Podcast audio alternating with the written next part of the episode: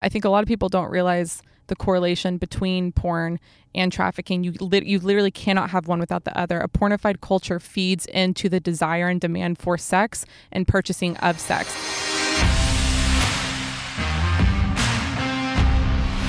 On today's episode, we discuss Sloane's journey to joining Exodus Cry, visiting brothels in Cambodia, the impact of the porn industry on human trafficking, how modern day platforms like OnlyFans are encouraging the idea of paying for sex, Exodus Cry's newest documentary, and much, much more. Episode 43 with Sloane Wilson begins now.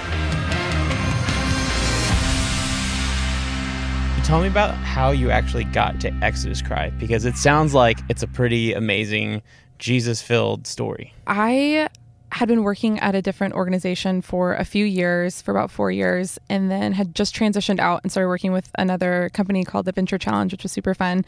But towards the end of my time there, around like I think it was like nine, ten months, I just felt this like stirring in my heart to do something I was really passionate about again. And I've always been passionate about the issue of trafficking. Um, and at the old org I worked for, that was something that I kept um, you know, trying to bring to the table as far as adding it to our podcast or adding it to our blogs, things like that. And so I don't know, towards the end of my time at the Adventure Challenge, I started feeling that like stirring in me again. And I had been connected with this organization, Exodus Cry, for a while through the past org that I worked with. Um, and I remember my friend and I like went and grabbed coffee who works there at the Adventure Challenge, or not the Adventure Challenge, Exodus Cry. She and I grabbed coffee, and I remember just randomly mentioning to her like hey if you guys are ever hiring because they never hire because it's small team and it's nonprofit which if you work in nonprofit life you know that just never happens. Um, i was like if you guys are ever hiring let me know. And she just was like yeah i mean totally i'll, I'll let you know. Um, but that was you know a while ago. And i had randomly just made a girls trip to orange county with some friends because i was based in redding california for a long time. And so we did this like 10 hour trip to orange county just for you know a girls trip. And it was fun we were just going to be at the beach all day. So I literally only packed like bathing suits and like cover ups because we were just going to be at the beach. And on the drive down, I get a call from, um, you know, the, the, the people over at Exodus Cry, and they were like, hey, your name keeps coming up in this, you know, specific role that we're wanting to fill at Exodus Cry. And we, you know, we can't kind of get away from it. Like, would you be available at any time to like maybe, you know, chat about this opportunity? Um, like, would you be, you know, down in Orange County anytime soon? And I was like, I am literally like three hours away from Orange County right now. That's so weird. I'm like driving down there right now. And they were like, amazing. So we did like this impromptu quote unquote interview. I was literally wearing like a bathing suit cover up because that's all I packed. And I'm like, you know, fingers crossed they're going to take me as I am right now. Um, and it went great. Our like little interview lasted for like four hours. We talked like through all the things. And um, yeah, eventually I got the job and moved down um, to Orange County. It was so left field because I was just telling you that um, I was convinced I was moving to Nashville. That was like the thing. And I remember leaving Nashville that summer because I'd went there for two weeks to look at apartments and just felt this like feeling of like I don't think it's time yet. And I was so bummed because I was like I thought this was my ticket out of Redding. I thought Nashville was my ticket out. And then sure enough, yeah, like a month and a half later, this situation came like left field. It was wild. So been with them since. So you talked about like trafficking was something that you were I don't want to put words in your mouth, but No, always yeah. passionate about, aware of. How did that become such a, a big focus for you? Or is that something that's more kind of grown since coming on the team with Exodus Cry? I'm just curious Yeah. of how you kind of stuck out to you on your radar of this is something I'm passionate about or wanting to go work on full time. I back when I, I did ministry school, um, and back when I was in school, I went on you know a missions trip to Cambodia, and when we were in Cambodia, we did a lot of red light red light district ministry, and um, at the time, my idea of what trafficking was was the Taken movie. and I feel like that's what a lot of people say. It's like this thing that happens far away and it's like people get kidnapped and it's like a wild, crazy goose chase like the movie is. And that was what my idea of what trafficking was. And when I was in Cambodia and we did red light district ministry, um, I think that you can't unsee that. You can't unsee hundreds of women being held captive in broad daylight. You can't unsee that.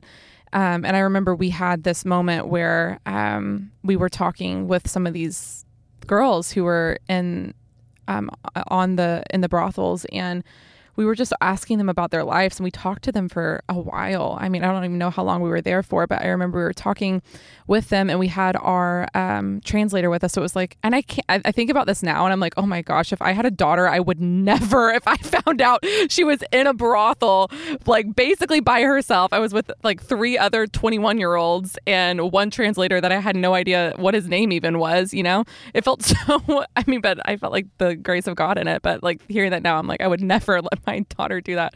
Um, but we were sitting in this brothel and we were talking with these girls, and I remember asking them their stories, like, where, how did you, what, you know, like, wh- how did you get here? Essentially, I wasn't asking it in a demeaning way, just genuinely asking about their lives. And a lot of the girls, one was like, I've always wanted to be a hairdresser. Uh, my my parents kicked me out of my house when I was younger, and um, you know, that's kind of how I ended up here. And my hope is to still be a hairdresser. Like they had dreams outside of this place. And one girl said that, um, you know, her parents weren't doing well financially. And so they were the ones that sold her into the brothel. And she gives half her paycheck to her family to support her family. And the amount of stories that we heard like that, um, your heart just like you can't even fathom that your your your par- your own parents would sell you into a brothel where your body's being sold for sex and you were barely 18 like your mind can't capture that especially in western culture like we would never um and i remember talking with these girls for a while and it was actually really scary because at one point um we were talking to these girls and we weren't allowed to talk about jesus um that was just kind of one of the rules that the translator had set because they said the mom and the pops of the brothel if they hear Jesus, immediately they like you're out. Um, which you know is heavy but we were just talking with them and then all of a sudden one of the girls in my group she just had like a, a, moment of courage i guess and just mentioned jesus and sure enough one of the moms of the brothel walks in and one by one starts screaming like yelling in a different language and the reality set in. I'm like i am in cambodia. My mom doesn't know i'm here. I'm barely 20 years old and i don't know where we're at right now. This is so scary. This mom is like screaming and one by one starts taking the girls away from us and then our translator starts yelling yelling back at the mom. So there was a full on fight happening in front of us in a different language. And we are sitting there like three little, very, uh, you know, just like the picture of the Starbucks white girls, like just sitting there, like, what is happening right now? Um, and, you know, eventually, like he talked her into letting some of the girls stay, and then we talked with him for a little bit longer, and then left. And then when we were walking out, the girl that I've been chatting with grabbed me and like pulled our translator aside and she was like, I just want to thank you. Um, and every time I think about this, it always makes me tear up. But she was like, I want to thank you. Almost every night we have men coming to take from us, and tonight you guys gave to us, and I just want to thank you for that. And like, that was it. And then I, you know, we never saw her. You know, I don't. I don't know where she's at. I don't know what her life is like, but it's like in that moment, it's so sobering. You can't unsee or unhear what you just experienced when it comes to that. And so I think that whole situation humanized trafficking trafficking to me whether it, it wasn't just on a TV screen anymore. And after that I was really passionate about like how do we what do we do about this? And then yeah eventually um learning more about Exodus Cry too especially what they've done it's it, it really stirred in my heart. And you know now working with them I see a, a lot more that trafficking isn't just this thing that happens you know, in a different country. It does, definitely does, but it happens more often than not right in front of our eyes and it happens in broad daylight. And especially, you know, the porn industry and trafficking are so correlated. You can't have one without the other. And that's what a lot of our research has been geared towards, even the last few years. One of the things I'm curious, and I don't want to lead the witness, so I'm not going to provide the anecdote yet, but I think you and I probably already know the answer to this, but for just for the listeners, what is it so triggering about talking about Jesus in a brothel that is so prohibitive? Why would they not want that to be talked about? Like you said, I think we can look at it and, and know the power of the gospel that Jesus came to set captives free. And it's hard to m- mention his name without uncovering the power of darkness that is there. The minute we hit the red light district, when I tell you that a spirit filled the car that we were sitting in, it was tangible. Like we were all laughing in the car, joking around as we were headed to the red, uh, like that area, which is, you know, it sounds awful to say. We were just like laughing and joking, but we were. And then the minute we took a right turn and we're driving down the red light district, all of us got cold chills. Immediate darkness filled the car. And that whole area is permeated with the enemy because the enemy comes to still kill and destroy and he's doing that on blast in the red light district he's he is stealing these women's identity. 99% of the buyers of sex are men, and 99% of those being purchased are women and children. And so he is stealing and captivating the, the minds of the men. And a lot of them are Western men, especially in foreign countries, which is really saddening to hear, but it's true. Um, and then these women's identities are being crushed, stolen, and trampled on. And so when it comes to speaking the name of Jesus, they have a lot of people, missionaries, all those things come to those environments and they know, they know if they had an out because a lot of these ministries give an out. And actually, that night we gave our card to one of the girls. We gave it to all of them, but one girl took hold of it and was actually left the next day, was able to get out. She called us. One of the team members with the, the organization we were working with was able to go get her. I don't know where she is nowadays, but I know that she, at least that night or that next day, was no longer in the brothel, which is incredible. But I think these moms and pops at these brothels know that. And the minute that that out is given via the freedom that Jesus brings, it's like they have to combat it. What's your perspective on an issue like human trafficking where it feels so far away like you described, but you know, you've seen it firsthand, you're working full time at a job raising awareness to it. How do we as people take on solving such an issue that we know is terrible, mm-hmm. but yet feels so far away and in such the dark corners of of the world what can we as people who know better do about that? I think a lot of what we do at exodus cry because we have we have dabbled in almost like every field of anti-trafficking. Like we've had i think they've had safe homes or uh, things like that in the past. They have outreach teams. They we have all these different things but i think one of the most powerful things that we do is preventative care via media. Like the documentaries that we do, the awareness that we raise, a lot of people have this paradigm of, like we said, of what trafficking is, and they see it through that lens. And the minute that that's shattered, watching the documentaries, when you see the reality of just like it was for me, when I saw firsthand these women being bought and sold, you cannot unsee that. You cannot unlearn that. And it's this fire that gets lit in your belly of like, I want to see captives truly set free. And that is the, the most tangible way of doing that is helping others catch the fire too. And so I think for just like the everyday person, it's it, it is, it's awareness. It's getting the word out. It's sharing, it's sharing documentaries like ours, but even not even being biased, like it is partnering with other organizations that are out there doing the thing, rescuing these women. Because maybe you as like a 25 year old person, you know, working a corporate job, you can't maybe just like drop your job and go move to Thailand and rescue women on the side of the street. You maybe can't do that, but you can support organizations that are and help them have the ability and longevity to do that because I can tell you that a lot of people doing this work, it is so heavy.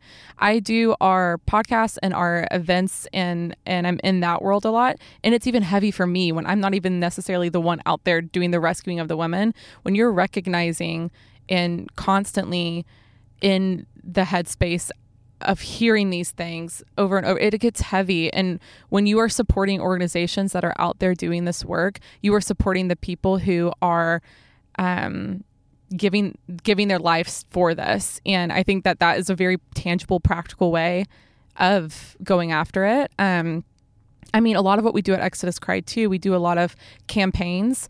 Um, so I was just telling you a bit, bit ago, but back in 2020, we ran a campaign called Trafficking Hub, and you could still look it up online because we still have people signing the petition and things now.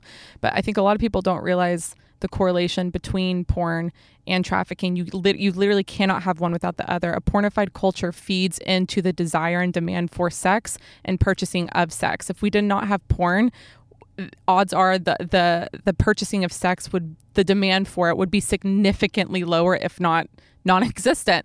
Um, and so they feed into each other. And with pornhub they had hundreds hundreds and hundreds of videos of revenge porn of unconsented sex of sexual exploitation of even child pornography. And these these guys who are the moderators of it are not they're given thousands of videos to moderate a day and they have verbally said that they don't have the much as much time and mental capacity to go through every single video to moderate like th- yes this isn't you know this isn't someone who's being trafficked or yes this isn't someone who is you know unconsenting um, so all these videos just get uploaded to pornhub and so we back in 2020 fought for um, like basically the demise of Pornhub. And you can learn more about that specifically on on our podcast. We have a whole podcast talking about the that whole campaign, but we do a lot of campaigns that go after these issues and even just signing the campaign, sharing them with your friends. When voices are united and together, you really truly can make a difference, but it has to be standing up for it. And I think that's like the most tangible thing that we can do. What's your personal perspective, whether that's just Sloane herself or Sloane who works for Exodus Cry on, you know, you really laid it out there and provided an anecdote of being that you can't have trafficking without porn and this idea of purchasing sex, which I think on I'm going to say on a vanilla level is is really put in the minds of everyday teen culture through Oh, platforms yeah. like OnlyFans and even things on TikTok that leads to links to OnlyFans. That's this idea of I can purchase explicit content of this creator, whether it's male or woman, of them being naked, of performing sex acts. And I think we're in this dangerous point in society at a thousand foot level where we are programming those Yeah. you know, neural pathways of I can just purchase and and you know I'm, I'm sorry for saying this explicitly like get off to Yeah. whatever I want with just whatever amount of money, which then easily you can say you can see that kind of equation of how Yeah. that idea of like paying for sex. So I know you kind of talked about it on your last answer, but just what's your perspective on, or what are you seeing through Exodus Cry of this kind of vanilla? It's okay to do porn because we've somehow equated that society is against us. The only way to get ahead is to make a ton of money, and the fastest way to make a ton of money is to take your clothes off online. Totally. So what's what do you think is like the future and the dangers of that? Is it simply more of what we're seeing in trafficking, or is there even a newer, darker direction that that could go? Yeah. Well, what we have seen is that in the porn industry alone, well, first off, the sex industry is a multi billion dollar industry a year. It profits off of, off of the sexual exploitation of primarily women, um, but men too. And it is solely there to just keep feeding itself, making money, making money, making money. Most of the time, people think that it's such a glamorous career, or people try to put off that it's such a glamorous career. But I can, I can't even count if I had a million hands. Like I couldn't count how often we have people who are in the industry, um, still currently in the industry, saying how um, they're being victimized by it. It's not this glamorous, beautiful. It's it's a it's an illusion. What you're seeing most of the time is an illusion. I can't say for every single person who's in the porn industry or in the OnlyFans um, side of it that it's not glamorous for them, but I can say the vast majority of people on these platforms are not having this glamorous experience that you're thinking, and a lot of them. When it comes to OnlyFans, there's a, there's a lot, there's a rising number of people actually being trafficked via OnlyFans, and we would look at trafficking as anyone who's being forced, coerced, or manipulated into selling their body for sex, sexual exploitation, things like that. Um, a survivor once put it like this: She's like, people are getting what they want because of something that we need. So they need shelter, they need finances, they need a ride, they need XYZ. And these people are wanting sex, wanting pleasure, wanting XYZ. So it's that exchange with the additive of coercion, force, manipulation added into it. With OnlyFans, we are seeing a rising number of very young girls, impressionable people being groomed into the idea like via culture that this is totally fine. Like all like you said the music the the things that people are talking about how it's so cool fun to sell feet pics or whatever um they're being talked into this idea at very young ages so they're essentially being groomed. And then the minute they turn 18 they're able to then upload these this explicit content. They don't understand the ramifications of that at 18 your brain is not fully developed right then and there the culture has already the pornified culture has already convinced you of something. And then especially if we've seen these girls who have had boyfriends or people who are essentially saying hey i'll take care of your OnlyFans account. Like, don't even worry about it. Like, I'll, I'll make sure that the money comes through good or I'll take care of that for you. And essentially, they're being trafficked because these men are taking their money, deciding when the girls get to have the money, deciding when and what they upload. Some of these boyfriends are like, yeah, like, take a video of you doing this, take a video of you doing that, upload it, then I will coordinate what money you get from that. And they become it's like the honestly i mean i don't want to necessarily dive into it but the andrew tate situation with all of these girls being basically trafficked at his hand. And i think that people think it's so glamorous and cool um, but there is nothing cool about sexual exploitation and being held captive and not being able to control your own finances not being able to um, control your own workspace. And, and, some of these women i you know i can't like i said i can't speak for all of them but some of these women and men maybe they this is their thing. But one thing i will say especially on the you know because i can speak clearly to the women's perspective a lot of these the women that i see they're they're doing it as a like almost like a feminist standpoint of like you know what? Men are uh, men are going to objectify me anyway so i might as well make money off of it. We've actually had people say that. And they think that like this is me taking a stance against the men and being like you know what? Like kind of like f you. Like i'm gonna i'm gonna make money and i'm gonna go for women's rights. I'm fighting for my you know womanhood i guess. But i don't think that they realize if they take a step back they're still working for the man. Like i said 99% of buyers of sex and porn are men.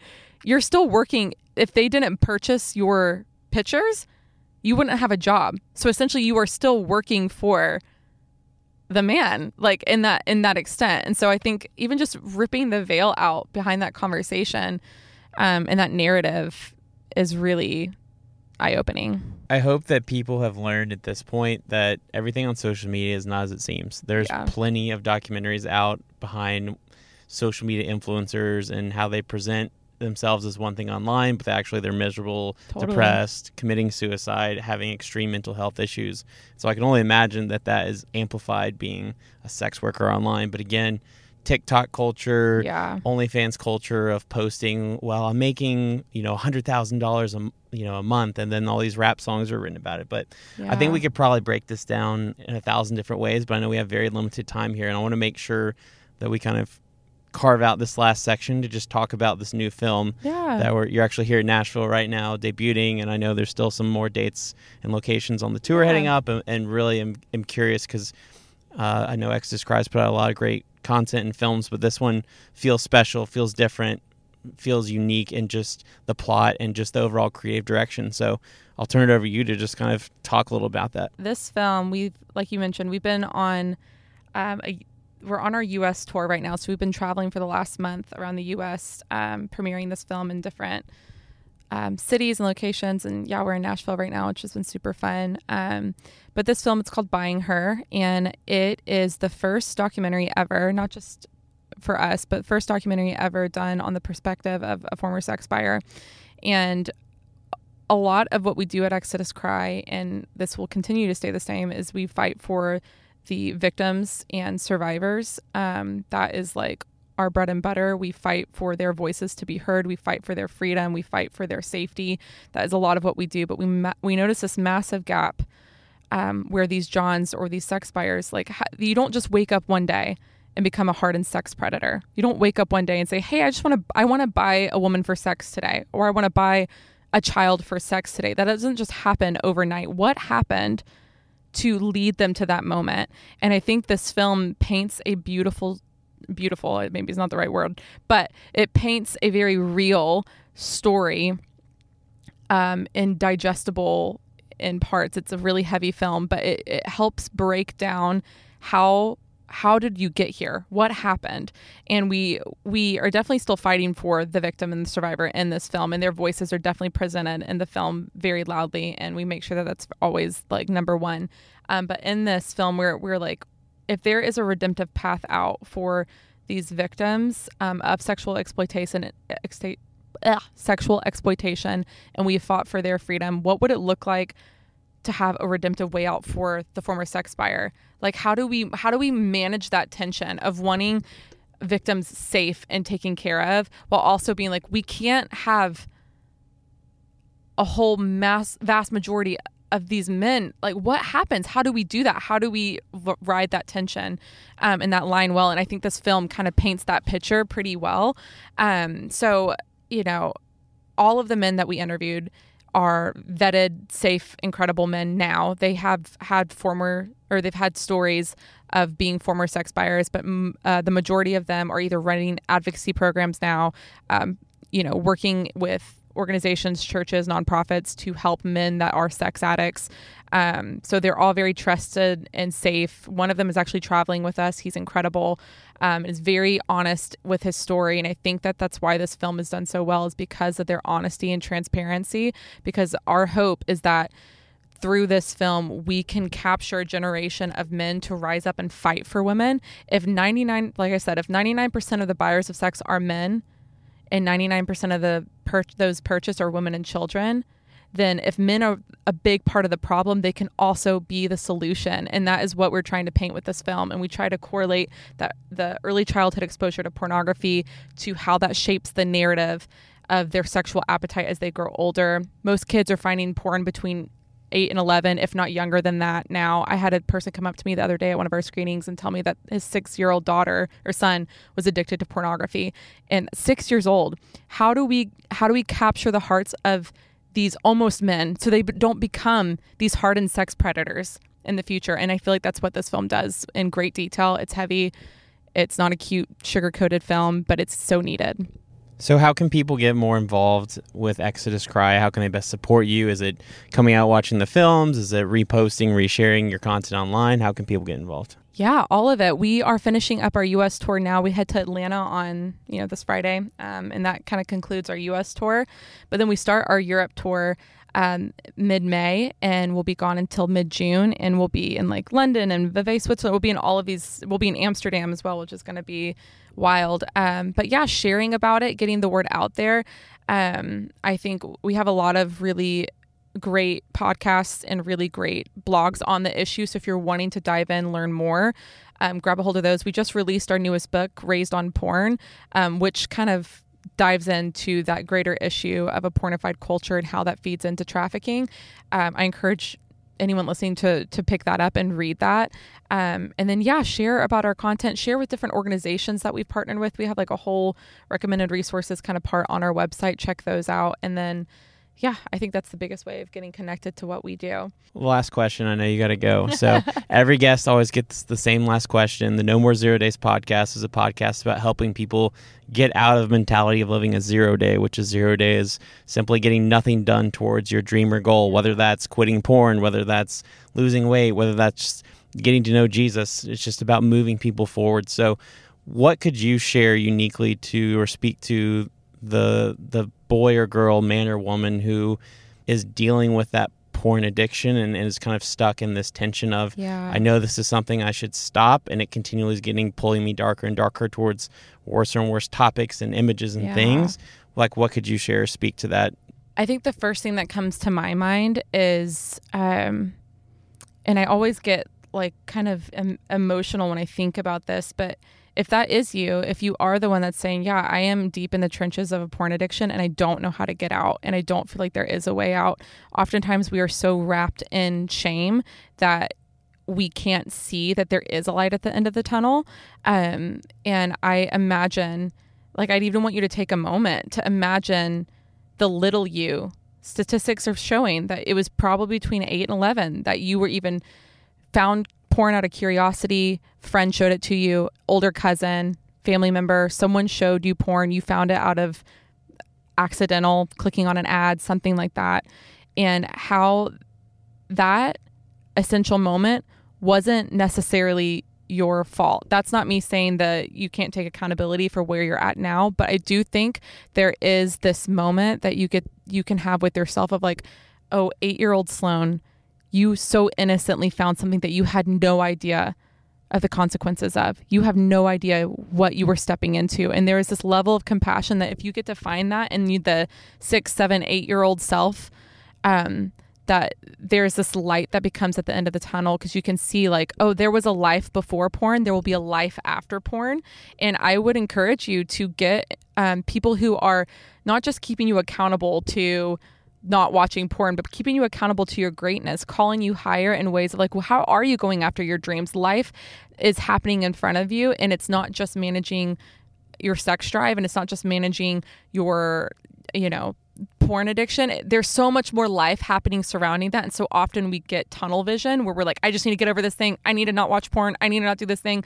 I'll be loved when I'll be loved when I stop watching porn. I can go after my dreams when I stop watching porn. But oftentimes when we have incredible people who are speaking into our life, calling us higher, we get to see that there is a life after porn, just like there was one before it. And so I encourage those of you who are in that to get connected with a greater community who's speaking life over you in that way. Get connected with organizations like like Exodus Cry. Pick up that book, Raised on Porn. I will say I have been in this field for the last six years. That is the best book I have ever read on the issue of pornography and how to.